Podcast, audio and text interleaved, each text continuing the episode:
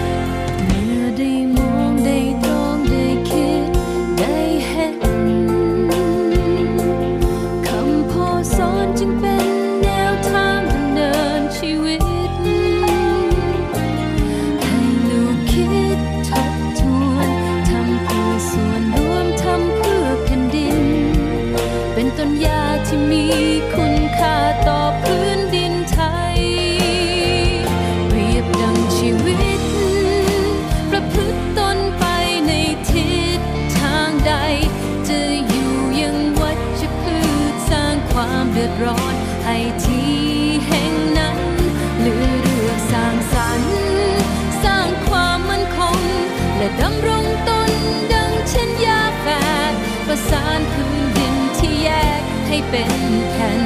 เดียว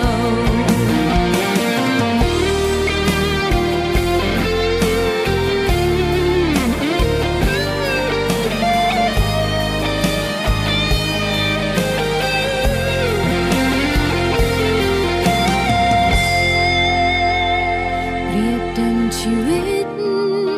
ประพฤติตนไปในทิศทางใดจะอยู่ยัง ชพืชสร้างความเดือดร้อน ให้ที่แห่งนั้นเลื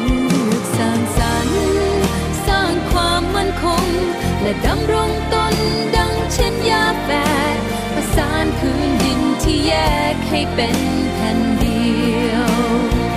หรือเลือกสร้างสรรค์สร้างความมั่นคง และดำรงตนดังเช่นยาแฝดประสานพื้น แยกให้เป็นแผ่นเดียวประสานพื้นดินที่แยกให้เป็นแผ่นดิน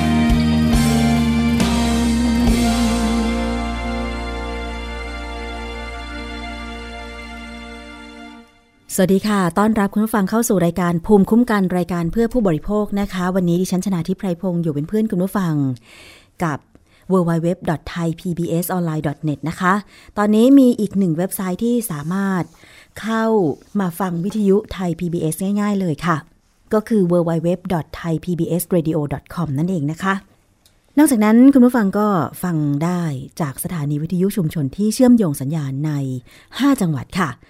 ที่สุพรรณบุรีนะคะ ฟังได้ที่วิทยุชุมชนคนหนองหญ้าไซ FM 107.5เมกะเฮิรตซ์ ที่สมุทรสาครค่ะ ฟังได้ที่วิทยุชุมชน ปฐมสาคร FM 106.25เมกะเฮิรตซ์ที่จังหวัดลำพูนนะคะ ฟังได้ที่วิทยุชุมชนคนเมืองลี้ค่ะ FM 103.75เมกะเฮิรตซ์และสถานีวิทยุชุมชนเทศบาลทุ่งหัวช้าง FM 106.25เมกะเฮิรตซ์ที่จังหวัดราชบุรีนะคะ ฟังได้ที่วิทยุชุมชนวัดโพธิ์บัลลังก์ค่ะ FM 103.75เมกะเฮิรตซ์ รวมถึงที่กาฬสินธุ์นะคะ ฟังได้ที่วิทยุชุมชนคนเขาวง FM 89.5เมกะเฮิรตซ์ค่ะ ถ้ามีสถานีวิทยุแห่งใดต้องการเชื่อมโยงสัญญาณรายการภูมิคุ้มกัน หรือรายการอื่น ๆ ของวิทยุไทย PBS อีกแล้วก็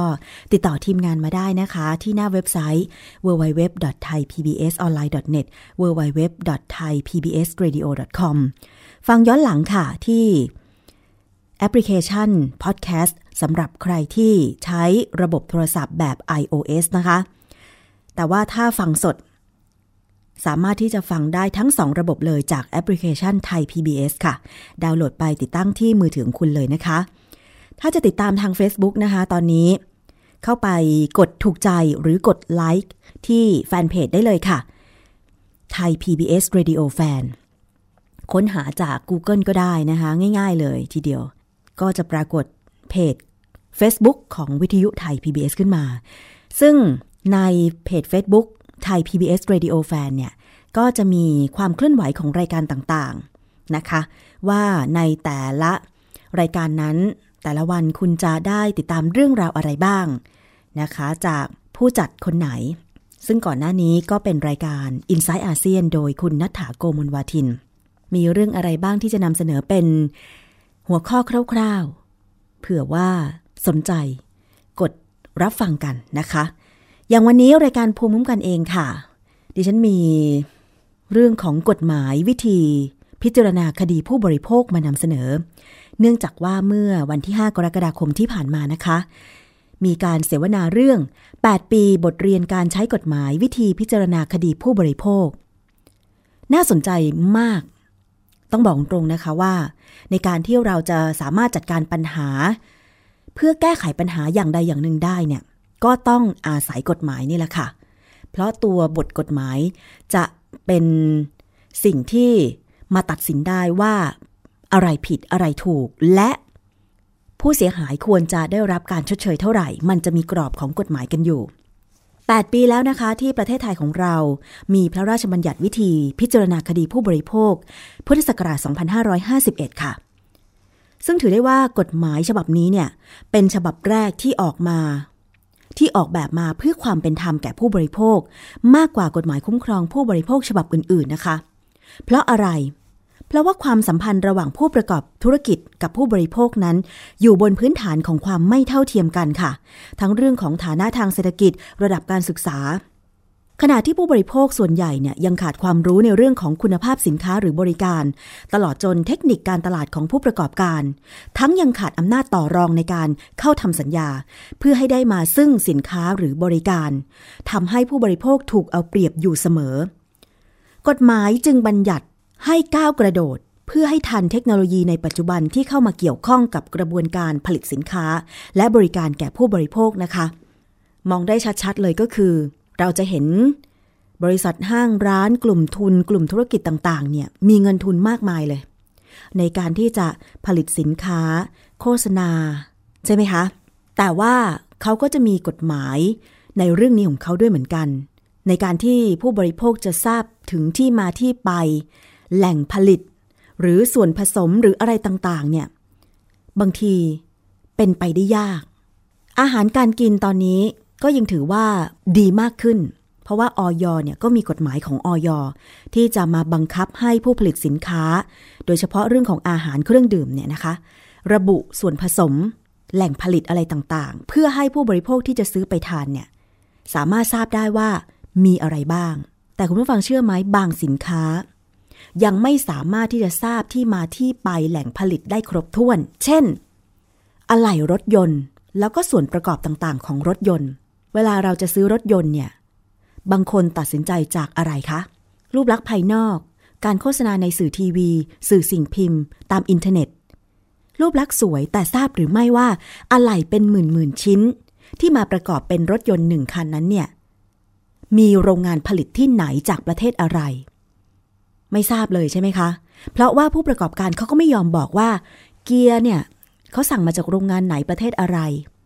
กระบังหน้าเนี่ยนะคะ ผลิตมาจากไหน โรงงานในประเทศหรือนำเข้าจากต่างประเทศ ไม่ทราบเลย ยิ่งโดยเฉพาะตอนนี้เนี่ยสินค้าประเภทรถยนต์หลาย ๆ ยี่ห้อตอนนี้นะคะ มีปัญหาอย่างเมื่อวันก่อนที่นำเสนอไป ก็คือ รถยนต์ Ford ทั้งรุ่น Fiesta แล้วก็ Focus ที่มีปัญหาเรื่องระบบเกียร์ เร่งไม่ขึ้น กระตุก แก้ไขปัญหาไม่ได้ ซีนเกียร์รั่ว ซึ่งล้วนแล้วแต่เป็นความปลอดภัยในชีวิตและทรัพย์สินของผู้ขับขี่ทั้งนั้นเลย ใช่ไหมคะ นี่แหละคือยังเป็นช่องโหว่ที่ไม่สามารถทำให้ผู้บริโภคทราบถึงแหล่งที่มาได้ ถ้าไม่ได้คุยกับคนที่อยู่ในวงการยานยนต์ หรือนักวิชาการ ที่เขามีความรู้ความเชี่ยวชาญจริง ๆ เพราะตัวผู้ประกอบการเจ้าของโรงงานผลิตนั้น เขาไม่มีทางที่จะบอกผู้บริโภคว่า เกียร์เขาสั่งมาจากไหนอะอะไรอย่างเงี้ยประกอบมาจากที่ไหน ไม่มีทางบอกเด็ดขาด เพราะเขากลัวว่าผู้บริโภค พอรู้แหล่งที่มาแล้วเนี่ยนะคะ ก็จะไม่ซื้อสินค้าของเขา เพราะว่าไม่เกิดความไวเนื้อเชื่อใจ ซึ่งกฎหมาย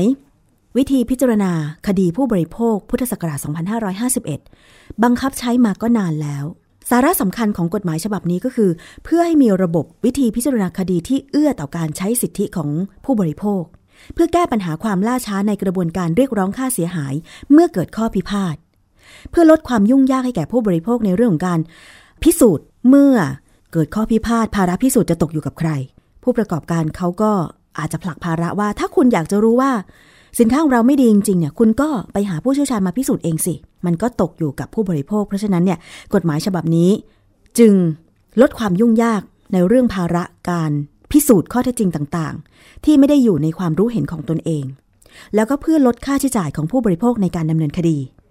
ให้สะดวกรวดเร็วนะคะ อย่างเช่น วิธีการฟ้องคดีตาม พรบวิธีพิจารณาคดีผู้บริโภค พุทธศักราช2551 เนี่ย จะยกเว้นค่าริชาธรรมเนียมให้แก่ผู้บริโภค รวมถึงเรื่องเขตอำนาจศาลในการฟ้องคดี ผู้บริโภคเป็นจำเลยภาระการพิสูจน์ข้อเท็จจริงเป็นของผู้ประกอบธุรกิจ หรือการกำหนดค่าเสียหายเพื่อการลงโทษ และการสืบพยาน มีการนำเอาระบบไต่สวนมาบังคับใช้ นี่คือสาระสำคัญของกฎหมายฉบับนี้ แต่คุณผู้ฟังเชื่อไหม ว่ายังเกิดปัญหาขึ้น ซึ่งปัญหาก็ล้วนแล้วแต่ เป็นสิ่งที่ผู้บริโภคเอง อัดอั้นตันใจ เพราะว่ายังไม่สามารถดำเนินคดี ได้สะดวกรวดเร็ว ตามเจตนารมณ์ของพรบฉบับนี้ อย่างเช่น ล่าช้า เพราะบางรายที่เป็นผู้บริโภคและฟ้องคดีเนี่ยนะคะ ใช้เวลานาน 7-8 ปี ต้องไต่สวนกันถึง 3 ศาลไม่ว่าจะเป็นศาลชั้นต้นศาลอุทธรณ์หรือศาลฎีกา เช่นกรณีตัวอย่างของดรเจิมศักดิ์ปิ่นทอง ซึ่งท่านเองไปพูดคุยในการเสวนาครั้งนี้ด้วยนะคะ ดรเจิมศักดิ์ปิ่นทองศาสตราพิชานมหาวิทยาลัยรังสิตค่ะ ท่านเคยร้องเรียนเรื่องสายการบิน ไม่ตรวจ ตัวผู้โดยสารทุกคนก่อนขึ้นเครื่อง ลองไปฟังว่าท่านฟ้องอย่างไร แล้วก็ใช้เวลาประมาณเท่าไหร่ เชิญค่ะ คือผมเดินทางจากนครศรีธรรมราช ผมไปงานของสภา เสร็จแล้วพอกำลังเดินทางกลับ ก็ปรากฏว่า คือพวกเราคงจะคุ้นเคยว่าเขาจะต้องตรวจสัมภาระก็ตรวจเข้าไป ผมก็มีสัมภาระมีถึงกระเป๋าอยู่ใบหนึ่งก็ตรวจปกติ เสร็จแล้วพอเข้าไปถึงชั้นข้างใน ผมก็รู้สึกเอ๊ะวันนี้มันแปลกๆทุกทีพอตรวจกระเป๋าเสร็จ ตัวเราเองจะต้องถูกตรวจ เราจะต้องเดินผ่านเครื่องสแกนที่เป็นรูปเหมือนประตู หรือไม่งั้นก็จะต้องมีมือที่เขาใช้มือเอามาลูดตามร่างกายเอ๊ะวันนี้ทำไมไม่มีไม่มีใครมาตรวจอะไรตัวผมเลย ผมรับกระเป๋าเสร็จก็เดินงงๆเข้าไปในห้อง ห้องขาออก ผู้โดยสารขาออก อลงไปนั่งแล้วก็นั่งมองเอ๊ะคนอื่นก็เดินเหมือนกับผม ไม่มีการตรวจ ผมก็แปลกใจ ผมก็เดินกลับไปถามเจ้าหน้าที่ว่าเฮ้ยวันนี้คุณไม่ตรวจตัว ผมเหรอเพราะว่าผมเนี่ยเคยเป็นบอร์ดท่าอากาศยานผมก็บอกว่า วันนี้คุณไม่มีตรวจผมเลยเขาบอกว่าเเครื่องมันมีคนคอยยืมไป ผมบอกแล้วไอ้ที่ใช้มือตรวจล่ะบอกเหมือนกันละค่ะ บอกเฮ้ยแล้วถ้าแบบนี้ถ้ามีอะไรเกิดขึ้นผมแย่เลยดิก็เสี่ยงหน่อยนะคะผมก็นั่งสะดุ้งแล้วก็นั่งใจไม่ดี ผมจะทำยังไง ตรวจเข้ามาแล้ว เอาว่าเสี่ยงก็เสี่ยง ก็ขึ้นสายการบินนกแอร์กลับมาที่กรุงเทพก็บังเอิญสารีเนี่ยะตัวตัวการที่ทำให้ผมยุ่งยากต่อไป คุณสารีเนี่ยเชิญผมไปดำเนินรายการ เรื่อง พระราชบัญญัติวิธีพิจารณาผู้บริโภค ตอนนั้นกำลังจะประกาศใช้ ยังไม่ได้ประกาศใช้ดีอีกไม่กี่วันก็ประกาศเรียบร้อย ผมไม่รู้เรื่องเลย แต่ว่าเอาละเมื่อรับแล้วก็ไปดำเนินรายการ พอไปไปดำเนินรายการก็มีท่านอดีตผู้พิพากษาหรือผู้พิพากษาขณะนั้นเนี่ยนะครับ จากศาลแล้วก็มีสภาทนายความแล้วมีหลายคน ผมก็ซักไซไล่เลียงซักไปซักมา ให้ยเคสผมมันเข้าเนี่ยเพราะว่าผมเป็นผู้บริโภค แล้วก็ผมถูกละเมิดอย่างแรงเลย แล้วผมก็เสี่ยง แล้วผมก็มานั่งคิด ถ้าแบบนี้เนี่ย ถ้าผมดำเนินการจะเป็นประโยชน์ เพราะว่ามันมีเขาไม่ได้ตรวจไม่ใช่ไม่ตรวจผมคนเดียวนะครับ ไม่ตรวจทุกคนเลยในสายในในในในลำนั้นผมก็คิดว่าแบบนี้มันต้องทำให้เป็นบรรทัดฐานพอประกาศใช้ปั๊บผมก็ไปที่ศาล วันนั้นก็มีคนไปอยู่สองสามคน แต่ว่าพอผมไปเนี่ย ผมก็ได้แรงบันดาลใจจากการที่ไปสัมมนาวันนั้นที่เป็นผู้ดำเนินรายการเขาบอกว่าผมไม่ต้องมีทนายก็ไปได้ ผมก็ลองว่าผมไม่มีทนายก็ลองเป็นตัวเองนะผมไม่ใช่นักกฎหมาย ผมก็ไป เขาบอกว่าเจ้าหน้าที่จะช่วยในการที่จะเขียนคำร้องให้ ไปถึงเขาก็ตกใจ โอ้อาจารย์มาเร็วเหลือเกินคนไปรายแรก ๆ เลย แล้วก็เจ้าหน้าที่ก็ยังไม่เคยพร้อม ผมก็เห็นใจเขาเขาก็พยายามกุลีกุจรมาช่วยผม ผมก็นั่งเล่าให้เขาฟังเขานั่งเขียนให้พอเขียนคำร้องเสร็จเรียบร้อย ผมก็นั่งคิดว่า ถ้าตอนนี้สนามบินยังไม่ตรวจตัวผู้โดยสารอยู่ มันจะมีอุบัติเหตุเกิดขึ้นได้ คนอาจจะตายยกลำหรือมีระเบิด หรือว่ามีการจี้เครื่องบิน ผมจะทำยังไงผมเดินกลับไปใหม่ บอกขอเขาเรียกอะไรไต่สวนฉุกเฉิน ขอภาษาผมก็เรียกไม่เคยถูกนะฮะขอคำร้องเพื่อที่จะให้ระงับเหตุด่วน เขาก็ทำให้ผม ผมก็เลยต้องนั่งรออยู่สองสามชั่วโมง เพราะว่าให้ศาลเปิดไต่สวนผม ผมก็บอกว่า ผมน่ะไม่มีปัญหาแล้วครับ ผมตอนนี้ผมรอดมาแล้ว แต่ว่าผมกลัวคนข้างหลังน่ะสิเพราะฉะนั้นศาลช่วยได้ไหม มีคำสั่งว่าถ้าไม่มีตรวตัวห้ามเครื่องบินขึ้น ผมขออย่างนี้ศาลก็ดีนะครับ ก็ ก็ออกฉุกเฉิน ผมเรียกไม่เคยถูกนะฮะเขาเรียกอะไรคำสั่งฉุกเฉินนั่นนะครับ แต่ศาลก็บอกว่า อาจารย์ช่วยไปส่งหน่อยได้ไหมเพราะว่าในพระราชบัญญัตินี้เนี่ยอาจารย์ไม่ต้องจัดการหรอก แต่ว่าเรายังไม่พร้อมจริง ๆ อาจารย์ช่วยหน่อยได้ไหมผมก็เอาตกลงผมก็เอาหมายเนี่ยไปส่ง กรมการบินพลเรือนอะไรต่อมีอะไรไปตามเรื่องนะครับเพราะเขาบอกเขายังไม่พร้อม ผมก็ยินดีช่วยทุกอย่างพอไปศาลชั้นต้น ผมก็ไม่มีทนาย ผมก็สู้ ก็ปรากฏว่านกแอร์กับ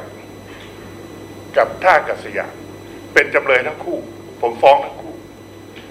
เขาพยายามจะซักผมว่าผมเสียหายตรงไหนเพราะผมยังนั่งอยู่ตรงนี้ใช่ไหมพอถามผม ผมไม่เสียหายใช่ไหมศาลชั้นต้นดีๆนะครับ รีบหยุดคัดคำถามแล้วก็บอกว่า ไม่ใช่ว่าเป็นเพราะอาจารย์เจมส์ศักดิ์นะที่ไม่ให้ถามแบบนี้ แต่ว่าพระราชบัญญัติวิธีพิจารณาความผู้บริโภคนั้น ภาระการพิสูจน์เป็นของคุณ ว่าคุณต้องพิสูจน์เองว่าคุณทำให้เขาปลอดภัย ไม่ใช่คุณมาถามเขาว่าเขาไม่ปลอดภัยตรงไหน คุณเนี่ยต้องเป็นฝ่ายพิสูจน์ ก็ผมก็เออสารดีมากเลยหลังจากนั้นผมเองก็ซักฝ่าย ฝ่ายเขาเอาดึงเอาพยานเข้ามา แล้วระบบวิธี ใช้ระบบไต่สวนเนี่ย ผมว่าดี ผมก็ขอศาลว่า ให้ศาลลงเรียก จากท่าอากาศยานที่นครศรีธรรมราช ว่าไอ้เครื่องตรวจสแกนตัวทั้งหลายเนี่ยเขาบอกว่ามหาอะไรว่าไรลักขอยืมไปส่งคืนเมื่อไหร่ หลักฐานมีเป็นอย่างไรขอหลักฐาน ศาลก็เรียกมา ก็พบว่าเขาส่งมาก่อนหน้าวันที่ผมเดินทาง แต่ด้วยความสับเพร่าด้วยความขี้เกียจด้วยความอะไรก็แล้ว แต่ยังไม่ติดยังไม่ใช้งาน ไปเก็บไว้เฉยๆแล้วก็ไม่ใช้งาน พอหลักฐานอันนั้นออกมาก็ยิ่งชัด ผมผมผมยิ่งชัดเลยว่า แต่เขาสู้อย่างนี้ทั้งฝ่ายนกแอร์เขาโยน เขาบอกว่า เขาไม่เกี่ยว หน้าที่ได้แบ่งกันชัดเจนว่าเป็นของท่าอากาศยานจะเป็นคนรับผิดชอบ เขาไม่เกี่ยว อันนั้นคือการต่อสู้ของเขาทั้งฝ่ายท่าอากาศยานที่นครศรีธรรมราชที่ขึ้นอยู่กับกรมการบินพลเรือนตอนนั้น เขาอ้างว่าเขามีเครื่องตรวจ เวลาประตูเวลาจะเข้าสนามบินบังเอิญผมเป็นบอร์ดเคยเป็นบอร์ดท่าอากาศยานผมบอกเฮ้ยอันนั้นคนละเรื่อง อันนั้นมัน ตรวจเรื่องความปลอดภัยของตัวสนามบิน ตัวอาคารสนามบิน ไม่ใช่ผู้โดยสารที่กำลังจะขึ้นเครื่อง มันต้องตรวจตรงผู้โดยสารที่จะขึ้นเครื่อง เพราะมันซีลเข้าใจไหมคือถ้าตรงนั้นเนี่ยมันมีร้านค้า มีทั้งมีด มีทั้ง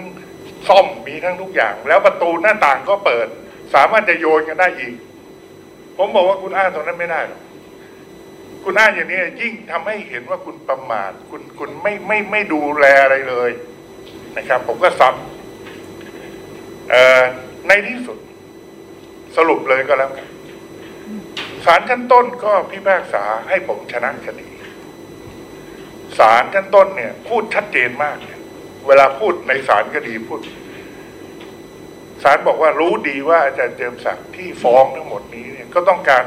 คุ้มครองเป็นบรรทัดฐานกับสาธารณะ ไม่ให้เกิดเหตุการณ์เช่นนี้อีก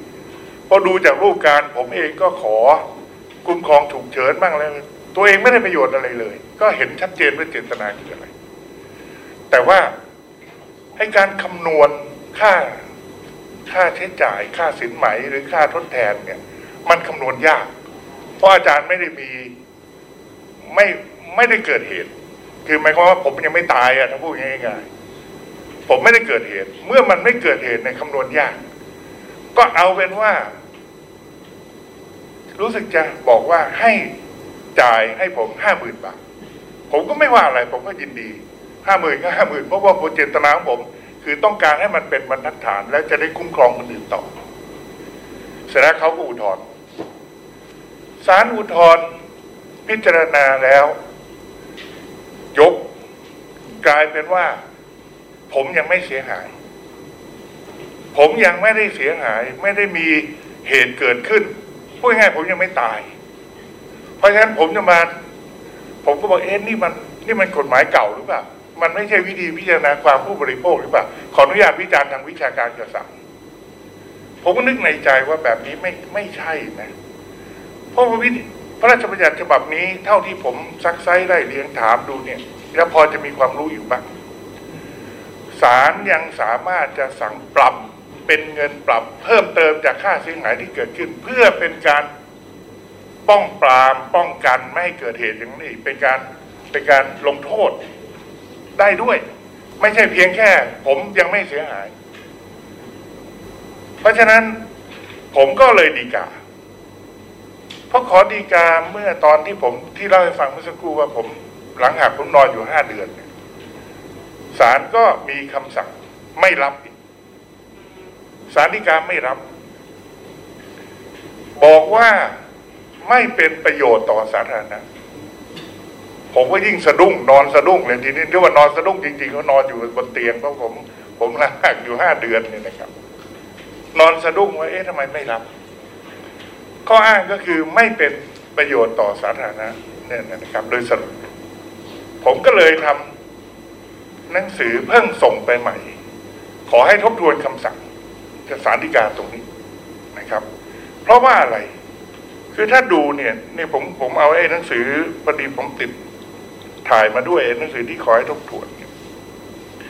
เพราะว่าถ้าดูให้ดีเนี่ยนะครับ ดูเจตนาเนี่ย ผมไม่ได้ทำเพื่อตัวเองหรอก เพราะว่ามันเพื่อสาธารณะชัดเจนและศาลชั้นต้นก็ก็ก็พูดชัดเจนอยู่แล้ว และขณะเดียวกันนั้นเนี่ย มันมีข้อกำหนดของคณะกรรมการการบินพลเรือนฉบับที่ 83 ข้อ 2 บอกว่าผู้ได้รับใบรับรองการดำเนินงานสนามสนามบินสาธารณะ มีอำนาจหน้าที่ในการตรวจค้นผู้โดยสาร ผู้ประจำเจ้าหน้าที่หรือผู้ปฏิบัติงานที่จะขึ้นอากาศยาน รวมถึงสิ่งใด ๆ ที่บุคคลดังกล่าวจะนำขึ้นอากาศยานตามหลักเกณฑ์ดังต่อไปนี้ คือค้น ตรวจค้นก่อนที่บุคคลและสิ่งใด ๆ จะขึ้นบนอากาศยาน และการตรวจค้นต้องดำเนินการโดยสันนิษฐานไว้ก่อน ว่ามีอาวุธวัตถุระเบิด หรือวัตถุอันตรายอื่นใดหลายชิ้น ต้องสันนิษฐานไว้ก่อนว่า คนที่จะขึ้นเครื่องเนี่ยมีวัตถุอันตรายหลายชิ้น เพราะฉะนั้นต้องตรวจไว้ก่อน แต่อันนี้ข้ออ้างของฝ่ายสนามบินเขาบอกว่าหนึ่งเขาตรวจนอกอาคารแล้วอย่างที่เราให้ฟัง สองเขาบอกว่าเจ้าหน้าที่ก็นั่งคอยมองพิรุษมองว่าผู้โดยสารที่ไม่ได้ตรวจสักคนเดียวเนี่ย มีใครแสดงพิรุษจะได้เอามือไปคลำเอามือไปตรวจ อันนี้เป็นเป็นมีอยู่ในสำนวนเลยนะครับ ซึ่งถามว่ามาตรฐานอย่างนี้เนี่ย เป็นมาตรฐานที่เรารับได้ไหม ถ้าจะใช้มือตรวจแล้วก็สุ่มตรวจแต่เฉพาะคนไหนที่หน้าตามันแสดงพิรุษผมคิดว่าถ้าอย่างนี้พวกเราแย่แน่ โอเค อันนี้ก็เป็นเป็นเรื่องที่เราให้ฟังนะครับ เอาเป็นว่าเดี๋ยวถ้าท่านใดอยากจะมีอะไร ผมก็ขอให้สารดีกาช่วยทบทวนที่ไม่ไม่ไม่รับ ไม่รับคำสั่งไม่รับที่จะให้ดีกาค่ะ นั่นคือเสียงของดรเจิมศักดิ์ปิ่นทองศาสตราพิชาญมหาวิทยาลัยรังสิตนะคะ ก็ได้มาเล่ารายละเอียดที่ ตัวท่านเองได้ร้องเรียนกรณีที่สายการบินไม่ทำการตรวจตัวผู้โดยสารก่อนขึ้นบิน เพราะเกรงว่า ถ้าทำงานกันแบบนี้ อาจจะมีความไม่ปลอดภัยเกิดขึ้นนะคะ แต่ว่าผ่านมา 8 ปีแล้วค่ะ ตอนนี้ก็ยังดีกากันอยู่ทำหนังสืออสอบถามไปอยู่ว่าทำไมสารดีกาไม่รับนะคะ เป็นบทเรียนผู้บริโภคค่ะ อีกหนึ่งกรณี แต่ว่าในส่วนที่ มีความเสียหายเกิดขึ้นในเรื่องของการรับบริการทางสาธารณสุขก็คือไปสถานพยาบาล เพื่อทำการรักษาให้หายจากโรค แต่ไม่หายกลับป่วยเพิ่มมากขึ้นหรือบางรายถึงขั้นเสียชีวิต อันนี้เป็นปัญหามาหลาย ๆ คดีมากเลยคุณผู้ฟัง เมื่อสักครู่ดิฉันเองก็เห็นใน Facebook ที่มีการโพสต์เกี่ยวกับกรณีที่ไป โรงพยาบาล เพื่อไปรักษาให้หายจากโรค แต่ปรากฏว่าไม่หาย ญาติของท่านที่โพสต์ก็เสียชีวิตไปเลย อันนี้ก็น่าเศร้าใจแทน เรื่องนี้ค่ะ ท่านที่ได้มีการต่อสู้ เรื่องของการเรียกร้องให้ผู้เสียหายทางการแพทย์ได้รับการชดเชยเนี่ยนะคะ ก็คือ คุณปริยนันล้อเสริมวัฒนา เธอได้ทำ งานด้านนี้ให้คำปรึกษากับผู้ป่วยหลาย ๆ ราย ที่เกิดกรณีเช่นนี้เกิดขึ้น ในวงเสวนา 8 ปีบทเรียนการใช้กฎหมายวิธีพิจารณาผู้บริโภค เธอเองก็ได้มาพูดเหมือนกัน เกี่ยวกับปัญหาของผู้เสียหายทางการแพทย์ แล้วก็การทำคดีที่เกิดขึ้นด้วยนะคะ ลองไปฟังเสียงของคุณปริยนันค่ะ ที่มาของปัญหาคือความเสียหายมีอยู่จริงนะคะ และกลไกปกติไม่ตอบสนอง ระบบรองรับก็ไม่มีไม่เพียงพอ แล้วก็ กลไกปกติก็ผลักเราไปเป็นคู่ต่อสู้ ราชการก็คือกระทรวงสาธารณสุขกลายมาเป็นคู่ต่อสู้ของพวกเรา สถิติของคนไข้ที่ตายและพิการจากความผิดพลาดทางการแพทย์เนี่ยมีมากกว่ารถชนตายนะคะ อันนี้เป็นสถิติของสถาบัน IOM ลองเอาสี่หารดู บ้านเราไม่มีสถิตินี้แต่ว่าที่อเมริกามีนะคะเราเอาสี่หารก็ประมาณห้าหมื่นสองถึงแสนกว่าค่ะ ตรงนี้เนี่ยดิฉันเคยเคยเปิดเผยตรงนี้ต่อสื่อแล้วก็โดน กลุ่มคุณหมอชุดดำที่ต้านพรบไปแจ้งความจับที่สุรินทร์นะคะ ว่าทำวงการแพทย์ไทยเสื่อมเสียอย่างร้ายแรง เนื่องจากบ้านเรายังไม่เคยมีสถิตินี้ แต่ว่า WHO บอกว่าความเสียหายทางการแพทย์เนี่ยก่อให้เกิดความสูญเสียทางเศรษฐกิจอย่างมหาศาลเขาก็เลย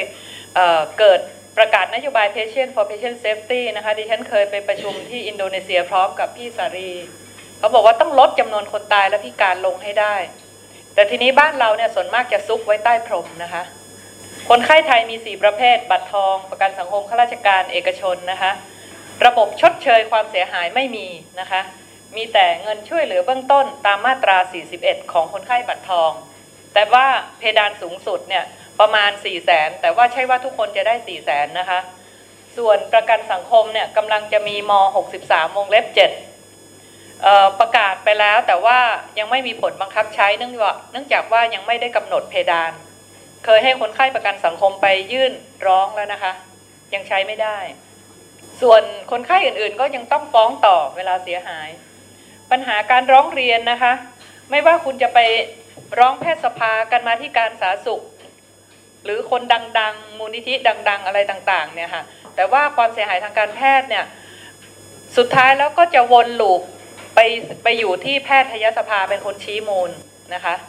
แล้วก็ทางกระทรวงสาธารณสุขเองเนี่ยก็ไม่ได้มีมาตรการใด ๆ ที่จะมารองรับ ความจริงอาจารย์วิทูลอึ้งประพันธ์นะคะ ท่านอดีตเลขาธิการแพทยสภาเนี่ยท่านบอกว่าให้ใช้ม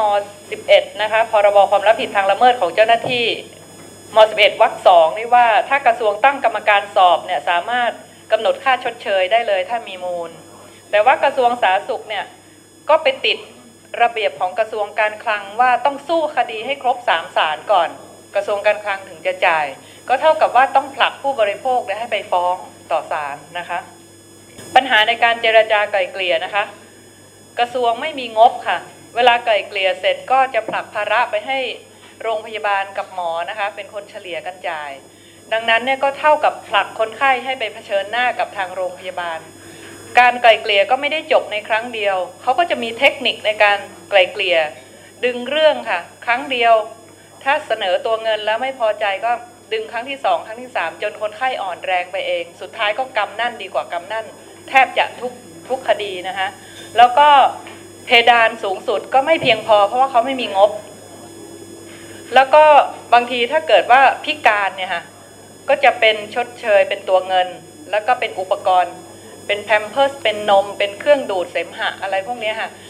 แต่ว่าผ่านไปสักระยะโรงพยาบาลมักจะเบี้ยวค่ะ เบี้ยวคนไข้ก็ต้องกลับเข้าไปสู่กระบวนการศาลอีกเจรจาไกล่เกลี่ยแล้วก็เวลาไกล่เกลี่ยกันไม่ว่าจะชั้นไหนเนี่ยในชั้นศาลเนี่ยบางครั้งนะคะบางคดีเนี่ยดิฉันไปเองเนี่ยก็จะไปเจอบอกว่าคดีคุณหมดอายุความสู้ไปก็ไม่ชนะนะ ทั้งที่เขามีการเจรจาอายุความสะดุดหยุดอยู่ ตามวิผู้บริโภคนะคะ ถ้าเจรจาแล้วอายุความจะสะดุดไม่หมดอายุความ ซึ่งอาศัยความไม่รู้ของประชาชนเนี่ยสามารถเกลี้ยกล่อม หรือว่าบีบให้ประชาชนยอมรับข้อเสนอที่น้อยนิดนั้น ประชาชนส่วนใหญ่หลงเชื่อตรงนี้ก็เยอะนะคะ แล้วก็การไกล่เกลี่ยเนี่ยก็บางทีก็คณะกรรมการในในชั้นของโรงพยาบาลส่วนมากจะเป็นคนของโรงพยาบาลซะเป็นส่วนใหญ่ คนไข้จะไม่ค่อยมีที่ปรึกษานะคะ ไม่มีที่ปรึกษาแล้วเวชระเบียนก็ไม่ให้เขาดังนั้นเขาก็เลยไม่รู้ว่าเขาเสียหายมากน้อยแค่ไหนจำนวนเงินที่ทางโรงพยาบาลเสนอเนี่ยคุ้มกับค่าเสียหายของเขาเพียงพอในระยะยาวหรือไม่นะคะ อีกประการหนึ่งคือเวลาไกล่เกลี่ยจบเนี่ยบางคนที่พิการยังต้องกลับไปรักษาที่โรงพยาบาลแห่งนั้นเนี่ยก็จะได้รับการปฏิบัติที่ไม่ค่อยดี ถูก เน็บแนมด้วยวาจา ถูกกันแกล้งให้ไปต่อคิวท้ายสุดอะไรอย่างเงี้ยค่ะ ก็ยังมีนะคะ คนไข้ในเครือข่ายดิฉัน อันนี้มีเคสตัวอย่างด้วยนะคะ คดีพี่ระวีวันที่ถูกยิงเสียชีวิตเนี่ยค่ะ อันนี้ชัดเจนเลย 13 ปีนะคะออยชี้มูลแล้วสคบฟ้องให้ด้วยนะคะ แต่แพทยสภายังไม่ไม่ชี้มูล 13 ปีแล้วค่ะ เดือนกันยานี้ครบ ที่แกเสียชีวิตนะคะ ไม่มีมูลแทบทุกคดี และขณะนี้แพทยสภาเขาก็ไปล็อบบี้ทุกหน่วยงาน ไม่ว่าจะเป็นตำรวจนะคะสภาทนาย ราชวิทยาลัยต่างๆเนี่ยค่ะถ้าเกิดว่าจะจะดำเนินการใด ๆ เกี่ยวกับคดีของคนไข้เนี่ยจะต้องฟังแพทยสภาก่อนนะคะ ซึ่งใช้เวลานานและไม่มีมูลแทบทุกคดี อันนี้เป็นเรื่องที่พวกเราต่างรู้สึกว่าเราถูกต้อนให้จนตรอก การขอเวชระเบียนก็ยังเจอปัญหานะคะ ขอไม่ได้ให้ไม่ครบ ทีนี้เราก็เคยไปฟ้องศาลปกครองเป็นคดีตัวอย่าง อันนี้ศาลปกครองกลางนะคะพิพากษาให้คนไข้ชนะ สั่งให้โรงพยาบาลที่ทำเวชระเบียนคนไข้ในส่วนผ่าตัดหายไปทั้งหมดเนี่ยสั่งจ่ายแสนหนึ่งแต่ทีนี้กลายเป็นว่าคำพิพากษาเนี่ยค่ะยังไม่สิ้นสุดนะคะศาลปกครองสูงสุดยังไม่ยังไม่สิ้นสุด แต่ว่าทางโรงพยาบาลแสนหนึ่งเนี่ยเขาจ่ายได้สบายสบายเลย อีกทั้งใช้เวลาตั้ง 6 ปีกับศาลปกครองกลางนะคะ 6 ปี เป็นเรื่องยุ่งยากมาก แล้วขณะที่เขาไปฟ้องคดีแพ่งเขาก็แพ้เนื่องจากว่าไม่มีเวชระเบียนไปนำสืบ แพ้ แล้วก็คุณพ่อของเขาเนี่ยขู่คอตายนะคะ เนื่องจากช้ำใจลูกสาวคนเดียว พอพิการแล้วก็แต่งงานได้สองเดือนสามีก็ทิ้งไป คือหนึ่งชีวิตกระทบต่ออีกหลายชีวิตนะคะ ปัญหาในการฟ้องคดีก็ยังเป็นเดิมๆ คือปัจจุบันนี้เราต้องขอบพระคุณทางศาลยุติธรรมนะคะ ที่ออกวิผู้บริโภคมาให้เรา ถึงแม้ว่าจะมีข้อจำกัดแล้วก็ปรับใช้ให้ดีขึ้นเรื่อยๆเนี่ยคือคนจนคนยากคนจนได้เข้าถึงกระบวนการยุติธรรม คือไม่มีค่าธรรมเนียมศาลนะคะ แล้วก็เวลามีการเจรจา ก็อายุความก็จะสะดุดไม่มีหมดอายุความ แล้วก็ความเสียหายใหม่ แล้วก็ฟ้องใหม่ได้ที่ต่อเนื่องจากความเสียหายเดิม และภาระการพิสูจน์ก็ตกเป็นของฝ่ายแพทย์ คนไข้เราที่ไม่มีความรู้เนี่ยหาพยานทางการแพทย์ยากก็พอจะต่อสู้ได้บ้างนะคะ แต่ว่าในการต่อสู้กระบวนทางการศาลก็คือใช้เวลานานหลายปีนะคะพยานหลักฐาน เวชระเบียนหลักฐานเดียวในที่เกิดเหตุอยู่ในมือสถานพยาบาลแก้ไขได้ ดึงออกได้เขียนใหม่ได้นะคะพยานทางการแพทย์เนี่ยหายากยิ่งกว่างมเข็มในมหาสมุทรพยานแพทย์คนเดียวของเครือข่าย คือคุณหมอเทพเวชวิสิตก็เป็นคุณหมอทางด้านศัลยกรรมความงาม ซึ่งเวลาขึ้นศาลนะก็จะถูกฟังตรงข้ามดิสเครดิตว่าเป็นหมอผ่านมผ่าอะไรอย่างเงี้ยค่ะ ตัดไข่อะไรอย่างเงี้ย ซึ่งเราก็ไม่มีทางเลือก แต่ว่าคุณหมอเทพแกทำการบ้านนะคะ ก่อนขึ้นศาลแกจะอ่านเวชระเบียนทุกหน้า แล้วก็อ่านตำราทางการแพทย์นะคะ ยกขึ้นประกอบเพราะเราหาผู้เชี่ยวชาญไม่ได้ สมัยแรกๆเนี่ยดิฉันจะพาคนไข้ตระเวนไปตามโรงเรียนแพทย์ต่างๆ ค่ะ ไปอ้อนวอนขอผู้เชี่ยวชาญมาเนี่ย โดนด่าบ้างโดนทิ้งให้คอยห้าหกชั่วโมง คอยถึงค่ำอะแล้วบางเราก็หาไม่ได้ หรือไม่บางทีมาเบิกความก็ไม่ได้เบิกความที่เป็นประโยชน์อะไรเลยสักอย่างนะคะ จากนั้นมาเราก็เลยเลิกที่จะไปตระเวนแบบนั้น มีค่าใช้จ่ายสูงนะคะ แล้วก็พยานทางการแพทย์ก็ค่อนข้างหายาก ปัจจุบันนี้ก็มีพยานผู้เชี่ยวชาญของแพทยสภาเขาก็ไปลงชื่อไว้ที่สภาทนาย เราเคยเจอปัญหา นายกแพทยสภาพาพยานแพทย์ผู้เชี่ยวชาญไปเบิกความที่จังหวัดตากนะคะเบิกความช่วยแพทย์ แต่ว่าพออีกคดีหนึ่งที่กรุงเทพ ปรากฏว่าทนายของสภาทนายเนี่ยไม่เชื่อมั่นในตัวคุณหมอเทพ ว่าเป็นหมอสัญญกรรมกลัวศาลท่านไม่ฟังเพราะศาลท่านฟังพยานแพทย์ผู้เชี่ยวชาญ ก็ไปเชิญเอาแพทย์ท่านนั้นอะที่เผอิญไปเบิกความที่ที่ตากน่ะไปเบิกความ เราก็คัดค้านทางทนายแล้วว่า เขาเป็นพวกเดียวกับแพทยสภานะทนายก็ไม่ฟังก็ไม่ต้องบอกนะคะว่าผลคดีจะเป็นยังไง ค่ะนั่นคือเสียงของคุณปริยานันล้อเสริมวัฒนาประธานเครือข่ายผู้เสียหายทางการแพทย์ที่ได้ กล่าวในวงเสวนาเกี่ยวกับปัญหาในการฟ้องคดีให้กับผู้เสียหายทางการแพทย์นะคะ จากการใช้กฎหมายวิธีพิจารณาคดีผู้บริโภคตรงนี้ ซึ่งจะเห็นได้ว่านอกจากจะล่าช้าแล้วเนี่ยนะคะ ผู้บริโภคก็อาจจะเสียเปรียบในเรื่องของการหาพยานหลักฐานโดยเฉพาะที่ต้องมีข้อมูลข้อเท็จจริง ต้องอาศัยผู้เชี่ยวชาญทางการแพทย์แบบนี้นะคะ ยังไม่จบเท่านี้ค่ะคุณผู้ฟัง มาฟังต่อกันในวันพรุ่งนี้นะคะ เพราะว่ายังมีอีกหลายท่านที่ให้ข้อมูลดีๆ มากเลยทีเดียวนะคะ กับบทเรียนการใช้กฎหมายวิธีพิจารณาคดีผู้บริโภค พรุ่งนี้กลับมาฟังกันต่อนะคะ ไม่ว่าจะเป็นตัวแทนของศาลยุติธรรมค่ะ ท่านรองประธานศาลอุทธรณ์ท่านไปเองในวงเสวนาวันนั้นน มีข้อมูลว่าทำไมนะคะการพิจารณาคดีเนี่ยล่าช้า แล้วก็แนะนำผู้บริโภคเวลาจะฟ้องคดี ผู้บริโภคเนี่ยต้องต้องทำอย่างไรด้วย รวมถึงข้อเรียกร้องทางฝั่งของเครือข่ายผู้บริโภคด้วยพรุ่งนี้กลับมาฟังกันต่อนะคะ แต่ว่าช่วงนี้ค่ะไปฟังนานาสาระเรื่องการเลือกน้ำหอมกันนะคะนานาสาระ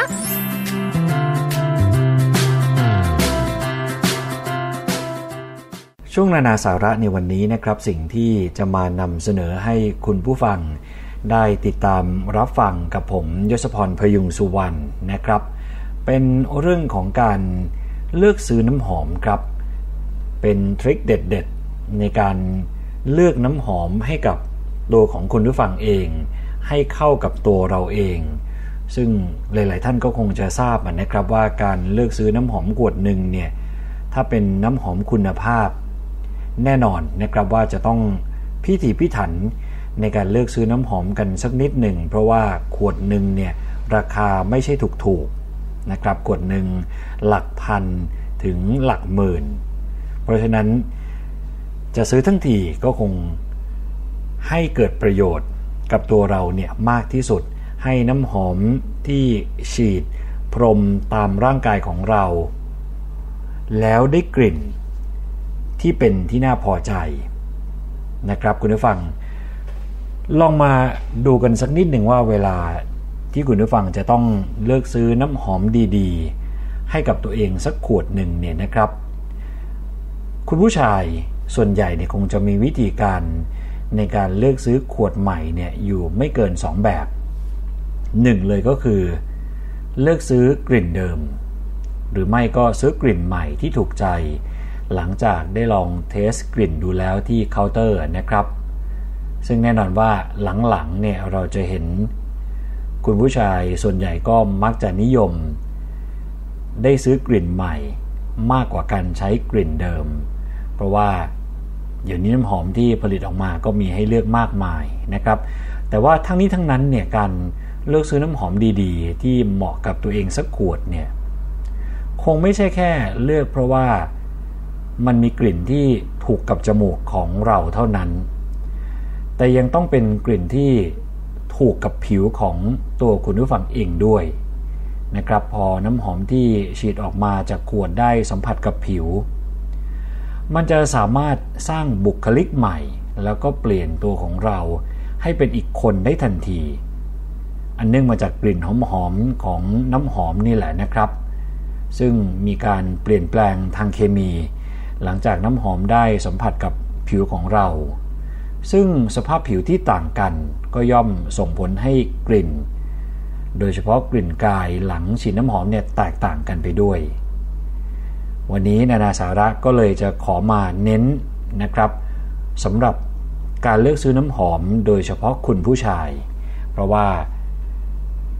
ผิวของคุณผู้ชายเนี่ยก็มีความหลากหลาย มีโอกาสที่ซื้อไปแล้วเนี่ยพอมาใช้จริง อาจจะไม่แมทช์กับร่างกายอาจจะไม่ถูกกับผิว ฉีดไปแล้วเหม็นก็มีนะครับ วันนี้ก็เลยอยากจะมา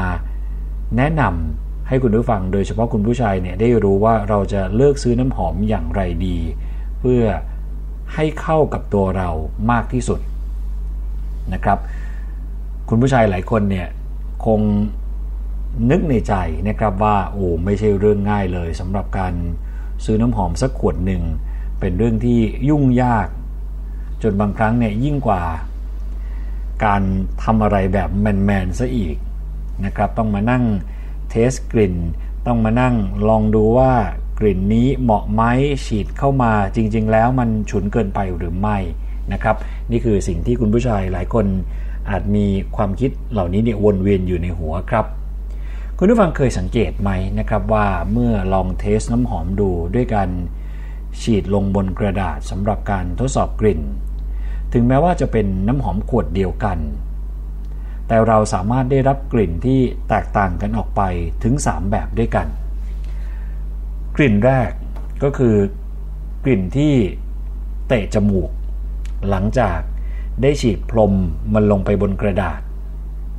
จากนั้น 10-15 นาทีต่อมา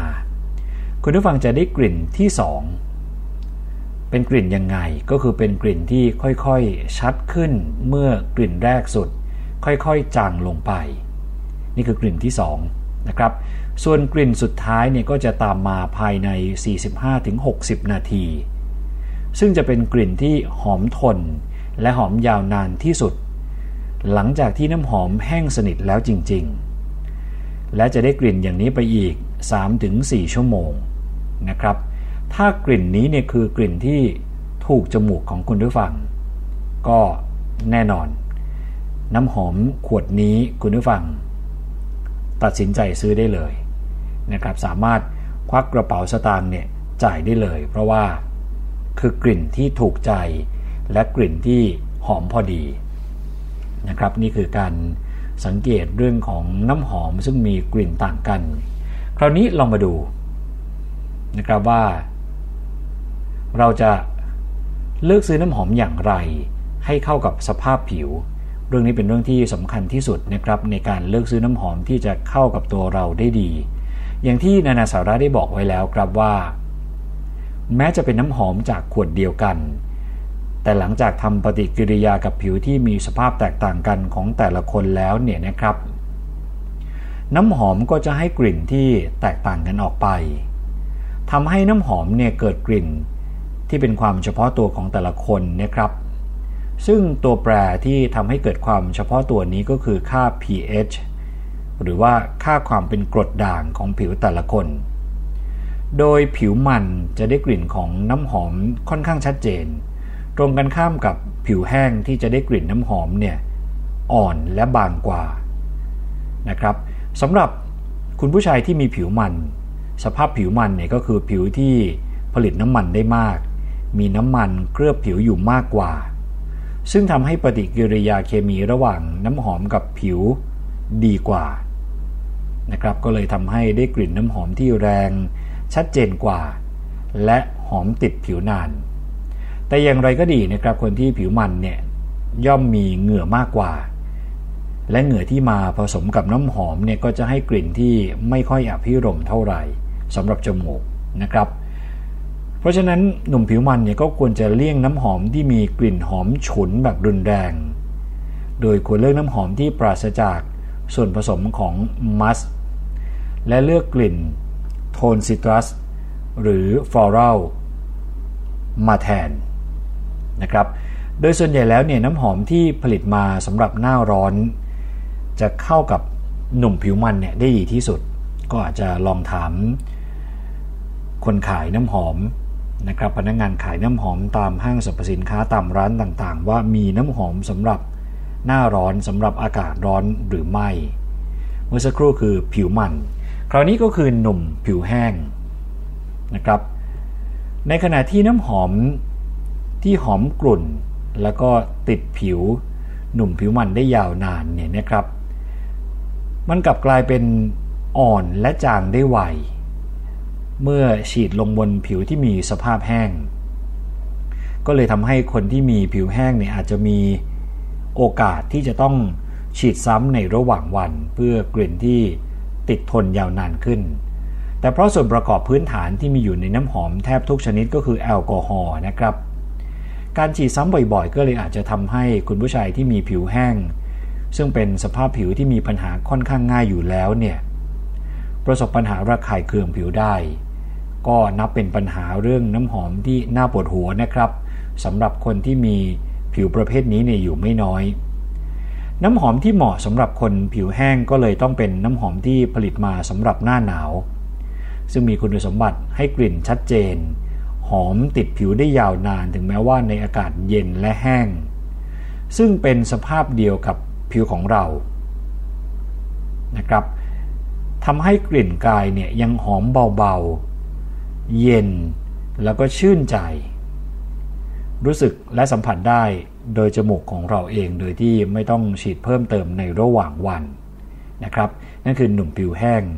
ต่อมาก็คือคนที่ผิวแพ้ง่ายและเป็นสิวง่าย สิ่งที่ยุ่งยากและเป็นปัญหามากที่สุดเลยของคนที่มีผิวแพ้ง่าย และต้องการใช้น้ำหอมเนี่ยก็คือว่า ผิวเนี่ยมักจะเห่อเป็นผื่นหรือเป็นสิวหลังจากฉีดน้ำหอมลงไป ซึ่งมักจะเกิดจากการทำปฏิกิริยา ระหว่างน้ำหอมกับผลิตภัณฑ์อื่น ๆ ที่คุณผู้ฟังเนี่ยได้ใช้กับผิวไว้ก่อนหน้า โดยเฉพาะ after shave โลชั่น และบอดี้สเปรย์ต่างๆนะครับก็จะยิ่งเพิ่มโอกาสให้ผิวเนี่ยระคายเคืองได้มาก คุณผู้ชายที่มีผิวแพ้ง่ายเนี่ยก็ควรจะเลือกน้ำหอมโดยใช้หลักการเดียวกับคนที่มีผิวแห้งนะครับ แต่ยังต้องพิถีพิถัน แล้วก็เจาะจงลงไปในส่วนผสมว่าต้องมาจากธรรมชาติ ปราศจากกลิ่นสังเคราะห์ใดๆทั้งสิ้น นี่คือสำหรับคนที่มีผิวแพ้ง่าย และเป็นสิวง่ายนะครับ คราวนี้ลองมาดูกันว่า คุณผู้ชายที่จะฉีดน้ำหอมเนี่ยควรจะฉีดตรงไหนอย่างไรทำให้กลิ่นติดทนนาน และรู้สึกหอมตลอดทั้งวัน จุดที่เหมาะสมสำหรับฉีดน้ำหอมเนี่ยก็คือคอนะครับซอกคอทั้งสองข้าง ข้อมือและหน้าอก ให้คุณผู้ฟังเลือกเพียง 1-2 จุด กับการฉีดน้ำหอม 1 ครั้ง นะครับทำไมบริเวณคอซอกคอทั้งสองข้าง ข้อมือและหน้าอก จึงเป็นจุดที่เหมาะสมสำหรับการฉีดน้ำหอม ก็เพราะว่าบริเวณเหล่านี้เนี่ยคือจุดชีพจร ซึ่งมีความร้อนสูงกว่าบริเวณอื่นๆ ในร่างกาย ก็เลยส่งผลให้น้ำหอมทำปฏิกิริยากับน้ำมันธรรมชาติของผิวของเราเนี่ยได้ดี กลิ่นก็เลยจะหอมชัดเจน และติดผิวยาวนานนะครับ ล็ดลับต่อมาเป็นอีกขั้นหนึ่งเป็นอีกหนึ่งสเต็ปก็คือการฉีดน้ำหอมที่ข้อพับหลังเข่าก่อนจะสวมเสื้อผ้า กลิ่นหอมๆนะครับจะค่อยๆ ลอยขึ้นมาด้านบนทำให้ได้กลิ่นหอมแบบกลุ่นทั่วทั้งกาย สุดท้ายก็คือว่าไม่มีใครนะครับที่ ได้กลิ่นน้ำหอมของเรา จนกว่าจะเข้าไปอยู่ใกล้ ๆ เท่านั้น คือไม่ควรเป็นอย่างนั้นนะครับที่จะรู้สึกได้กลิ่นน้ำหอม ก็ต่อเมื่อคุณผู้ฟังเนี่ยไปอยู่ใกล้ๆ ถ้าคุณผู้ฟังเดินเข้ามาในห้อง และคนที่อยู่ห่างออกไปสัก 2 เมตร ก็ยังได้กลิ่น นี่ก็อีกทางหนึ่งเหมือนกันนะครับว่า แสดงว่าฉีดน้ำหอมจนฉุนเกินไป นั่นหมายความว่าต้องมีความพอดีนะครับอยู่ในระยะที่พอดี ถ้าใกล้เกินไป แล้วได้กลิ่นน้ำหอมก็ไม่ดี หรือถ้าอยู่ใกล้ ๆ แต่ก็ยังไม่ได้กลิ่นน้ำหอมเนี่ยก็ไม่ดีเช่นเดียวกัน เพราะฉะนั้นถ้าอยู่สักระยะแขนนะครับหรือประมาณสัก 1 เมตรเนี่ยพอได้กลิ่น ก็น่าพอใจแล้วสำหรับการฉีดน้ำหอมนะครับคุณผู้ฟังอันนี้ก็เป็นทริค ในการฉีดน้ำหอมสำหรับคุณผู้ชาย สิ่งที่จะต้องรู้เป็นการส่งท้ายก็คือว่า น้ำหอมหลายรุ่นเนี่ยมีส่วนผสมนะครับที่ได้จากการสังเคราะห์ทางเคมี ซึ่งสารบางอย่างเนี่ยจะทำให้เราเนี่ยเกิดอาการระคายเคืองกับผิวได้ อย่างที่ได้บอกไปนะครับไม่ว่าจะเป็นผิวเห่อแดง คัน มีตุ่มขึ้น ผิวแห้ง ลอก รวมทั้งอาจจะทำให้เกิดปัญหาเกี่ยวกับระบบทางเดินหายใจได้นะครับเพราะฉะนั้นเมื่อคุณผู้ฟังใช้แล้วมีอาการเหล่านี้เนี่ยควรจะหยุดทันที และสังเกตตัวเองก่อนนะครับ ถ้ายังรู้สึกไม่ดีในการใช้ครั้งต่อๆไป หรือแม้กระทั่งครั้งแรก มีอาการแพ้หนักมาก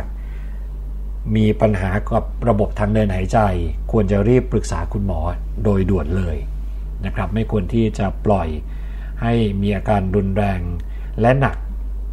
เพราะว่ารุนแรงและหนักมากๆเนี่ยก็ไม่ทราบเหมือนกันนะครับว่า จะถึงขั้นเสียชีวิตเนี่ยหรือไม่ก็มีโอกาสเกิดขึ้นได้ เพราะฉะนั้นไม่ประมาทน่าจะดีกว่านะครับคุณผู้ฟังนี่ก็คือเคล็ดลับในเรื่องของการเลือกน้ำหอม ให้เข้ากับตัวเราเองเนี่ยมากที่สุด ซึ่งวันนี้นานาสาระก็ตั้งใจนะครับ อยากจะมานำเสนอให้คุณผู้ฟังเนี่ยได้ติดตามรับฟังกัน นานาสาระต้องขอขอบคุณข้อมูลดีๆนะครับจากกระปุก .com เราจะกลับมาพบกันใหม่อีกครั้งหนึ่ง ในช่วงนานาสาระกับผมยศพรพยุงสุวรรณในวันจันทร์ที่กำลังจะมาถึงนี้นะครับ วันนี้นานาสาระต้องขอตัวลาไปก่อนแล้ว สวัสดีครับ นานาสาระ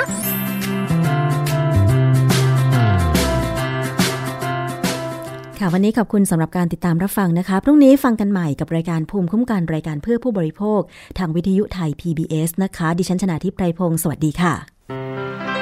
เกราะป้องกันเพื่อการเป็นผู้บริโภคที่ฉลาดซื้อ และฉลาดใช้